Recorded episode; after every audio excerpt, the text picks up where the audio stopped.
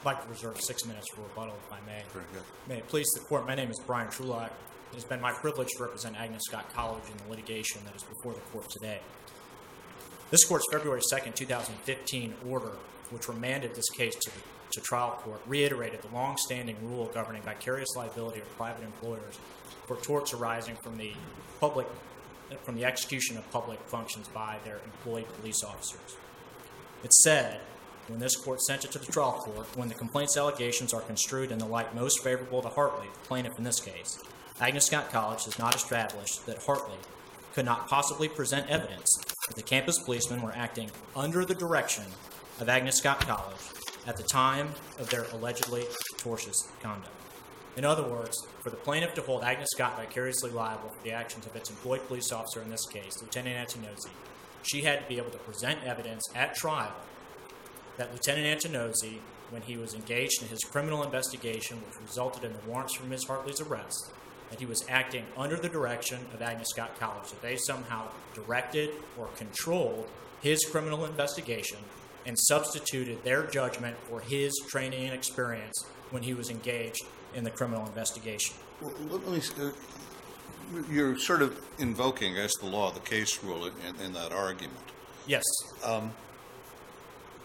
As I understand uh, the posture of the case, um, the question before, before this court at that point was whether, in- light of the Supreme Court's preceding decision, your client, the college, was entitled to judgment as a matter of law on vicarious liability.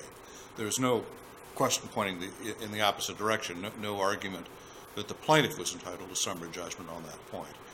And so it was sent back down for consideration of that. And there's law about what vic- vicarious liability of an employer for employees' conduct is. It, seems to me stretching, uh, and this is where you, you, you, I'm saying something to push back on.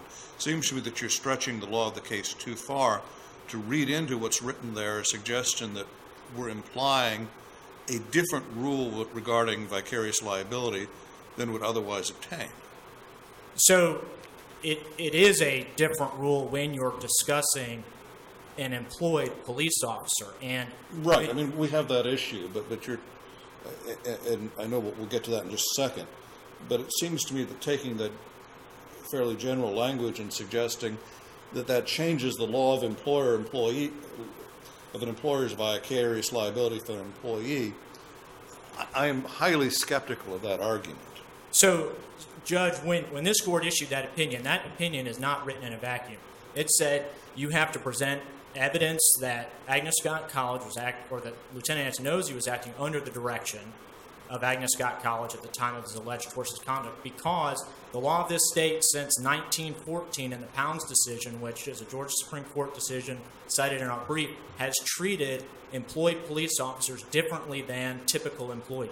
I, let, let me let me go right there if I can.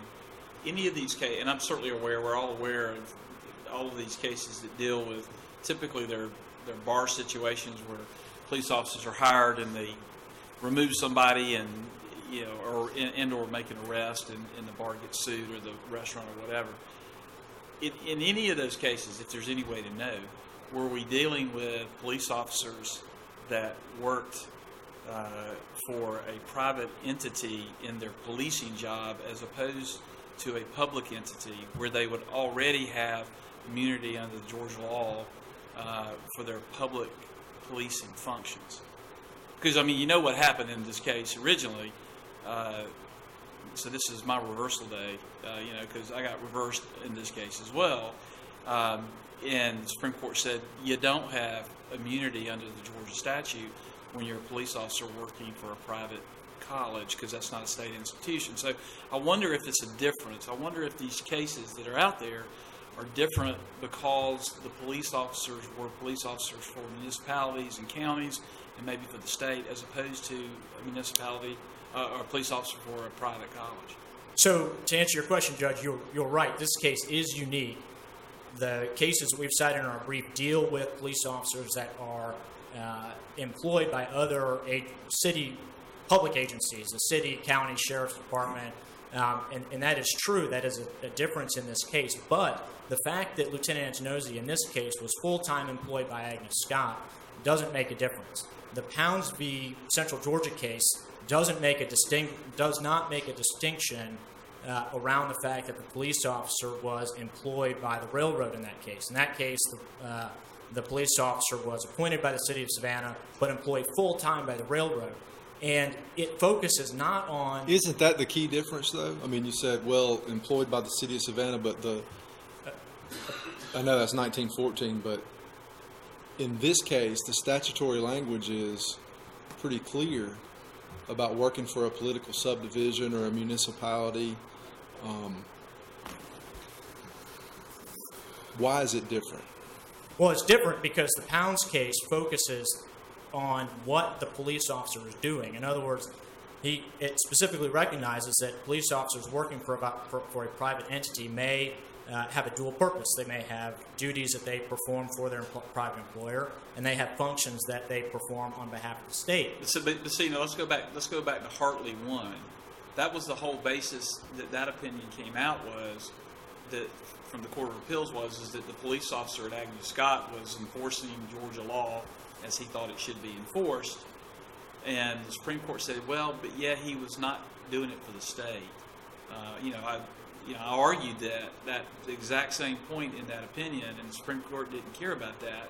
So, you know, that's why I wonder if it's different because yes, he's enforcing the law, but he's not doing it for the state. That's what the Supreme Court basically said. And, and Judge, I think this is an important distinction. The Supreme Court said that he was not acting on behalf of a specific state entity. Yes. So that's the distinction where it took Agnes Scott, according to, or I'm sorry, took the police officers out of the protections of the Georgia Tort Claims Act because there was no evidence that the police officers were acting on behalf of a state entity. But that just doesn't the, just on the state. But that doesn't mean they're not acting on behalf of the state. Okay, When- but, but look, I'm with you. But that's not. But the Supreme. But look, the state is the ultimate entity, right? I mean, it is. Every city and county comes from the state of Georgia. I mean, we charter them, or the state General Assembly charters every county and state. If they don't do it, there's not one. So I just don't know how we draw that distinction uh, in light of, of the decision in Hartley two. Well, and, and again, Judge, I think it's because the, the Supreme Court was focused specifically on whether uh, there was immunity under the Georgia Tort Claims Act, and it found there could not be immunity under the Georgia Tort Claims Act because in order to have that immunity, you have to be acting on behalf of a state entity. That is different from are you acting on behalf of the state? And, and when you're talking about traditional principles of premises liability, employers can be liable for the actions of their employees when they're acting in the course and scope of their employment and in Okay, furtherance so of their master's okay, business. so let, let me take you another. Let me give you another hypo that I think would be more apt. And a city of Atlanta police officer is not in the city of Atlanta. You would agree if if he or she sees a crime that's committed in Fulton County that as a post certified person, they still have an op- they still have an obligation to respond to that, right? yes. Okay. So when they make that arrest in Fulton County or they stop the alleged criminal in Fulton County, they're not doing it on behalf of the city of Atlanta that hired them. I, I would assume they're doing it on behalf of the state law that they're in charge of, of enforcing. I would agree Uh, with that. Yes. Okay. Um, so then, how do they have immunity because they're working with the city of Atlanta when they're not really working for the city of Atlanta when they hire when they make that arrest in Fulton County? A- And Judge, I don't know that they would have immunity under the Georgia Tort Claims Act. They may have immunity under the state constitution, which provides some other issues of qualified immunity. But but the difference here is that when you are talking about vicarious liability, and, and the reason that police officers are treated differently is because traditional vicarious liability, you're acting in the course and scope of your employment and in furtherance of your master's business. Police officers are different. When you're talking about Lieutenant Antonozzi conducting a criminal investigation into an allegation of sexual assault, he may be acting in the course and scope of his employment with Agnes Scott because he's hired as a post-certified police officer. But when he's conducting a criminal investigation, he's not acting on he's not acting in furtherance of Agnes Scott's business. Instead, he's acting in furtherance of the state's business because Agnes Scott's function is not to engage in law enforcement. Its function and its mission Well- is the education of women, not law Those- enforcement. well, you don't have to convince me about why immunity ought to be there. You don't have to convince me that the statute ought to give it to them. because I, that's what I thought. But would you at least recognize that there's at least some tension in your argument and what Agnes Scott too said? I mean that, I mean, you would have to, you would agree that for us to rule the way you want us to rule, we're having to parse what the Supreme Court said, right? I, I disagree, Judge. I, I think I think that a ruling that uh, that Lieutenant Antonozzi or that Agnes Scott is not vicariously liable for the public execution of Lieutenant Antonozzi's duties is in no way inconsistent with the, with what the Georgia Supreme Court said. All the Georgia Supreme Court says was he wasn't acting on behalf of a specifically identifiable state entity. That's true. I can't identify a state entity, and that's why there's no immunity under the Georgia Tort Claims Act.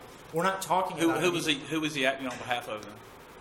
he, he was acting he was acting on behalf of the state when he's in when he's engaged in law enforcement, but there's no identifiable state entity. That that's the purpose of the Georgia. Who Tort could ever be liable? Uh, let, I mean, what other entity besides he himself personally then could could would a college ever be liable under your argument? I guess the answer is no. They would never be liable. That's not true. So if the plaintiff can present evidence that Agnes Scott somehow directed, controlled, or otherwise interfered with his criminal investigation, substituted its judgment for his training and experience, then yes, there's potential vicarious liability there. The pro- the- um, um, You know, of course, the evidence here is that he was, maybe he should have reported, but he didn't, is there, that's my, and that's right, Judge. But reporting is different than right. Agnes Scott coming in on the front end and telling Right, him how to and do his job. usurping the role of the officer, which I think is some of the language. Justice Nahmias's decision in- in Hartley 2 uses the phrase mere licensure. A- And it, it seems to me that that phrase kind of cap, captures the difference between the way the Supreme Court saw it and the way we saw it in Hartley 1. And I suppose, uh, and it seems to me, and I I invite you to sh- show me I'm wrong, that what you're asking us to do is, is kind of turn our backs on the on the analysis in, in, in Hartley two, um, and just pretend none of it is there, and reaffirm our analysis in Hartley one for this distinct issue. I, I think, again, Judge, I, I respectfully disagree. I don't think that you are turning your back on the Georgia Supreme Court's analysis at all. All the Georgia Supreme Court said was that there's no immunity under the Georgia Tort Claims Act because there's not. Yeah, I mean, eh. you're talking about the na- narrow the narrow holding is distinguishable, but but it seems to me that the analysis is your problem. Go ahead. And, and again, I, I, I don't think that's true because they reached the analysis that there's no, you're not acting on behalf of a state entity. That doesn't mean that, Agn- that Lieutenant Antonozzi is not acting on behalf of the state when, he, when he's enforcing state law. And if he's executing a public function, then there's no vicarious liability. And, and I'm not here arguing that this is an immunity issue for Agnes Scott. This is a vicarious liability issue. And, and, and the Georgia Supreme Court uh, was not didn't take up the issue of vicarious liability. It didn't review the issue of vicarious liability in its opinion. All it was reviewing was whether there was immunity under the Georgia Tort Claims Act. And it's our position that because there was no evidence at trial that Agnes Scott directed or controlled Lieutenant Antonozzi's conduct, the denial of our motion for judgment, notwithstanding the mistrial, was in error. And if I may, I'd like to reserve. I'll give you another minute, but I want to ask you another. I'd like you to address their argument that the statute relating to, I believe that the gender-specific languages in the statute, um, campus policeman is different from the law relating to police officers of the Georgia University system and, and other uh, law enforcement officers uh, who are employed by the state or its subdivisions who are working part-time. The statutory distinction about campus policemen. Uh, talk about that argument, please. So I- I'm- not sure I quite understand your question, Judge. I, are you talking about in terms of vicarious liability? I mean, how, how Well, that's the issue here, right? It, it is, but but specifically with campus policemen, I, I'm not sure I quite understand your question, and I and I apologize. Can you? Not in the available time. Uh, I, th- I suspect you'll hear in a minute. Okay, okay. Thank you, Judge. And if I may, I'd like to reserve the Yeah, uh, give, give him uh, two minutes for rebuttal, and so you have an extra minute and a half, sir. Good morning, Your Honor. May it please the court. Uh, my name is Lloyd Bell. I'm here on behalf of Amanda Hartley, the appellee in this case. Uh, all the questions have been spot on, and we briefed these in our in our briefing. Justice McFadden, you made the uh, point that we made in our in our briefing that there is a clear distinction between the status of these of the different types of individuals who are engaged in the tortious conduct. Specifically, um, these words mean something. This is a the statute defines what a campus policeman is.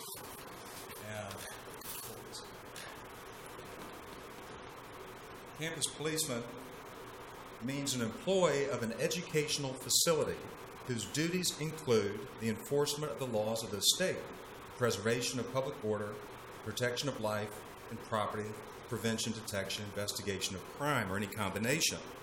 The authority of the campus policeman comes under uh, 20 8 2. It says on the campus of an educational facility, a campus policeman who is post certified and when authorized by the governing body or authority of such educational facility shall have the same law enforcement powers, including the power of arrest, uh, as a law enforcement officer of the local government with police jurisdiction. So our legislature has set apart a separate category of a public safety officer. They call them campus policemen. Campus policemen derive their authority from their employer. So Agnes Scott, in this case, they have complete authority whether they give some law enforcement powers to Antino- Lieutenant Antonozzi or withhold those powers from Lieutenant Antonozzi. And that would be different, wouldn't it? From I mean, if if you work for the city of Savannah full time, and the Waffle House hires you, your law enforcement authorities do not emanate from the Waffle House; they emanate from the city of Savannah. Correct? That's correct, Your Honor, because when when the, uh, you're you're sworn in by the city of Savannah, you take a, an oath. You take an oath to support and defend the Constitution and enforce the laws of the state in a fair, uh, equitable manner. And here you don't get arrest powers unless the educational institution says you're authorized to have the arrest powers. That's absolutely correct. And the and, and the only condition is that the officer has to be post certified, which is Justice McFadden pointed out in the Supreme Court opinion is regarded as mere licensure. I mean, the state of Georgia licenses 45, I believe, different professions, including barbers and uh, and massage therapists. And the court made the point that that does not confer state immunity just by mere licensure. So, all the cases, every single case cited by the by, uh, Agnes Scott, are these dual capacity cases where you have a police officer, city, city of Savannah police officer in pounds, uh, or a off-duty sheriff's deputy that is also working for a private employer. And the question always arises that when the tortious act is committed, is the employer, is the officer acting as a public agent in which there would be immunity under the Constitution, the Tort Claims Act, or is the officer acting at the direction of the private employer? And that's where the analysis becomes very fact specific um, as to what their role is. There's no confusion in this case. There's no dual capacity with Lieutenant Antonozzi. He works exclusively for Agnes Scott College. He was working for Agnes Scott College during all the tortious conduct that's at issue in this case. And Agnes Scott College doesn't have to be standing over his shoulder. I mean, we have many Agnes Scott College officials here. They, they don't have to be standing next to him and directing his conduct for there to be vicarious liability. The uh, Callahan case cited in our brief talks about the long line of vicarious liability cases that say an employer is, is vicariously liable for the negligent acts of its employee, even if the employer doesn't know about them, and even if the employer has specifically forbade the conduct at issue, as long as the employee is acting within the course and scope of his employment. Uh, But with the analysis, just a uh, hypo that we were discussing before we came out, would the hypo be different if DeKalb County had also deputized police officers on Agnes Scott and made them county officers as well? I think it would be, Your, Honor, because I think in that case you're dealing with a dual capacity situation. And the Supreme Court even left open a possibility that in some contexts, a police op- a campus policeman may uh, be regarded as law enforcement in some contexts. Now, the Supreme Court didn't define what those contexts were, but I think the example that you offered is, is, is a likely one. If Lieutenant Antonozzi was moonlighting as a, uh, as a sheriff's deputy uh, or and had been taken his public oath and could work in that capacity, that we might be dealing with the same situation in Pounds or Ambling or these other other dual capacity cases. But he did. We, we keep hearing Lieutenant Antonozzi referred to as a police officer. Um, police officer is very specifically defined in the statute under 3542. Police officer means any law enforcement officer charged with the duty of enforcing the criminal laws and ordinances of the state or the counties or municipalities of the state who is employed by and compensated by the state or any county or municipality of the state or who is elected and compensated on a fee basis. Uh, that is not our situation. Lieutenant Antonozzi is not a police officer as defined by Georgia statute. He is a campus policeman whose activities, duties, responsibilities are completely controlled by Agnes Scott, his Where, employer. where, where would the UGA or Georgia Tech police fit in that definition? Well, UGA is a state is a state school, and there are distinctions that are. But it's not a county or municipality of the state. I mean, if you're going to limit it just to those words, it's not those things. Well, it's a gov- but it is a branch of the government. Uh, the But I'm just saying, I'm, I'm just saying, it's not, it's not what you're showing us right here. I mean, I, I, I think I clearly agree that that they're entitled to immunity under, under the Tort Claims Act, but I just, I'm just pointing out that it's not that definition. Well, we have another definition that might be helpful, Your Honor. Law enforcement officer is defined. I believe this definition would encompass the UGA uh, Okay. public safety officers. Uh, in this code, this is uh, 3517. A law enforcement officer shall not be liable at law for any action or actions done while performing their duties in an emergency, except for gross negligence, etc. It says, as used in this code section, the term law enforcement officer means any peace officer who is employed by the state or any political subdivision thereof, who is required by the terms of his employment, whether by election or appointment, to give his full time to the preservation of public order or the protection of life and property. So I think under law enforcement uh, officer, the, the campus police for the, the state of Georgia schools would, would apply. Isn't there a separate, neither. isn't there a separate statute for campus police officers in the Georgia University system? There is, Honor. There is. And that, that wouldn't apply here. It's undisputed that Lieutenant Antonozzi was a campus policeman. The legislature has not updated the gender, so it is specific to campus policemen. Um, and it's undisputed that he was one of them. He was a campus policeman whose, whose responsibilities were all defined uh, by the employer, in this case, Agnes Scott.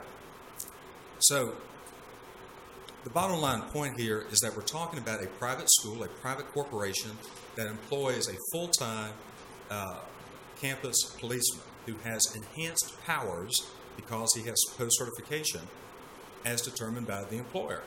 And it's, it's, it's not a complicated analysis as presented by Agnes Scott. He is not a policeman, he's not law enforcement, he is a campus policeman who has limited scope of activities. So under the, under the appellant's argument, a, a private college could never be responsible for a police officer who makes a bad arrest as long as they didn't direct him in any way uh, to do that. Isn't that right? That's exactly right, Your Honor. And I think the Supreme Court and Justice Nahmias uh, sort of expressed that view in the context of the Tort Claims Act analysis, is that there is no accountability. And the reason that the uh, legislature grants immunity to public officers is there's accountability. There's accountability through the ballot box, through um, public forum. You have a private corporation who's choosing which employees they're going to hire and also deciding which powers they're going to confer on that employee. To say we're not going to be responsible if they abuse those powers cuts off accountability. In fact, I, I think arguably under those those police officer and private setting cases, you might not even be able to hold them responsible if they hire the rogue police officer who hasn't lost his certifications, that's been fired by every other municipality for being a bad police officer. I think that's the logical extension of, of, of Agnes Scott's argument. I mean, it's a really straightforward case. Private company hired uh, a, a public safety officer, decided to confer powers on this public safety officer, and he abused those powers. And, and of course, Amanda Hartley was on the receiving end of his abuse. And under their analysis and their sort of loose language, throwing around police officer and, and, and sort of pretending that Lieutenant Antonozzi is a is a government actor, um, it would it would it would cut off any line of accountability, as you pointed out, Justice Ray. He never, Uh, ta- he, he- would never have taken an oath of office. You know, the process of being post-certified doesn't entail the oath to make you a sworn officer. That is something you take to, to the state or a subdivision, right? Po- yes, sir. Post certification is uh, it, it, you go through a course and you establish or you or you uh, uh, show that you are qualified, minimally qualified, to be a law enforcement officer or a police officer. So once you complete the post certification, you know, they teach you search and seizure. They teach you the, the basics of being a police officer. So that is something that you can take and apply for a job with the uh, county uh, sheriff's department or, or municipal. It means police nothing by itself. It it it's a license you take with you to go get employed. right? I mean, That's you get no arrest powers from the certification. You get your certification card. You're qualified to then go take the oath with. That's exactly right, Your Honor. I mean, it's um, we all, as attorneys, we're all licensed to practice, but we're not conferred state uh, immunity by that licensure, and or, or a barber or a massage therapist or any of the other folks who come under the, uh, the, the licensing requirements of the state. So, um, so post certification does not turn him into a state actor. Um, Agnes Scott's counsel um, made the point or, or said that this is really isn't a constitutional immunity case. Well, it's kind of a stealth constitutional immunity case because what essentially they're arguing is that Ant- Lieutenant Antonozzi is a police officer, law enforcement officer. Well, that carries with it the constitutional uh, protections under Article 1, Section 2 of the Constitution. And I just want to point this out quickly to show why it doesn't apply. Um, the first paragraph deals with when their uh, officers and employees of the state may be subject to suit if they don't perform their ministerial task or they're grossly negligent. Subparagraph, though, is the operative one. It says, except as provided in this paragraph, officers and employees of the state or its departments and agencies shall not be subject to suit or liability and no judgment entered against them. So, officers and employees of the state or its department and agencies. Uh, clearly, Lieutenant, Officer, Lieutenant Antonozzi is not an officer or employee of the state. Um, the initial position of Agnes Scott was that the Tort Claims Act conferred um, conferred immunity, and and Lieutenant Nam, or, uh, Lieutenant Nahmias, uh, Justice Nahmias uh, said that he tended to agree that the definition section of the Tort Claims Act would seem to suggest that there might be immunity. But uh, he reasoned, and the Supreme Court reasoned, that if you take the entire statutory scheme together, that it did not work and did not apply under these fact situations. Uh, Justice Nahmias chose not to address the constitutional immunity argument because it wasn't uh, raised by the parties at that time. But in this case, it is being raised because in this case, uh, by claiming Lieutenant Antonozzi as a peace officer or a policeman with, uh, with, with the meaning that those words carry, that that would allow them immunity. And the only way that the school can be responsible, their argument is, is that the school would have to specifically direct their conduct. That analysis is just flawed. It just it just doesn't. It's not supported by the facts. It's not supported by the by the statutes.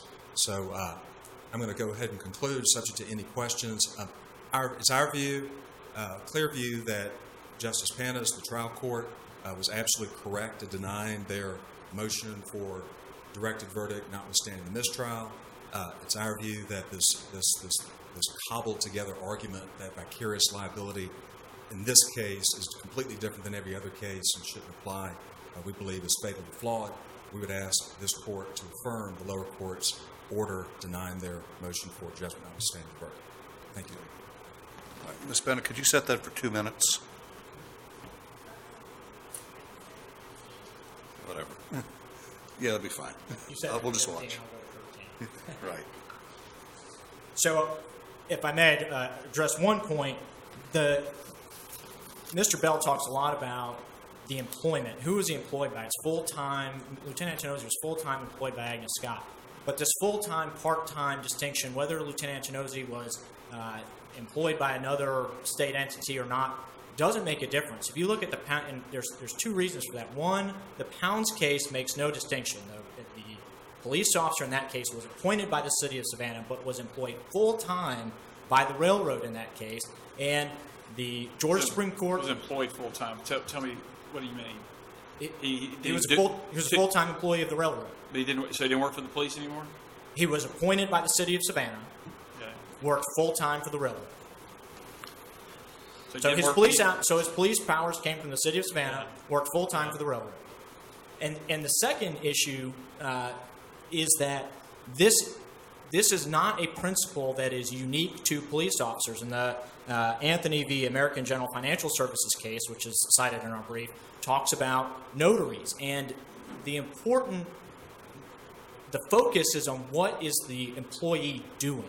Are they acting in furtherance of the master's business? So, police officer, if, if he's acting in furtherance of the state's business, there's no there's no vicarious liability. Tell, tell, Anthony V. Tell, tell me about the notary case. Yeah. Yeah, so that case involves a notary, and the question was can a corporation be vicariously liable for the actions of a notary when that notary violates a notary statute? And the case dealt with whether notaries were charging too much in violation of the, of the notary statute. And the Georgia Supreme Court in that case said corporation can't be vicariously liable for the violations of the notary because the notary was executing a public function. And when the notary is engaged in a public function, private corporation isn't going to be liable. So this is not a principle that's unique to police officers in this case. It's it applies to uh, notaries, it applies to police officers, and the focus is what is the employee doing? Are they engaged in a public function? If so, you have to have evidence of direction and control before there can be vicarious liability for the private employer. Thank you, counsel. Thank you. All right.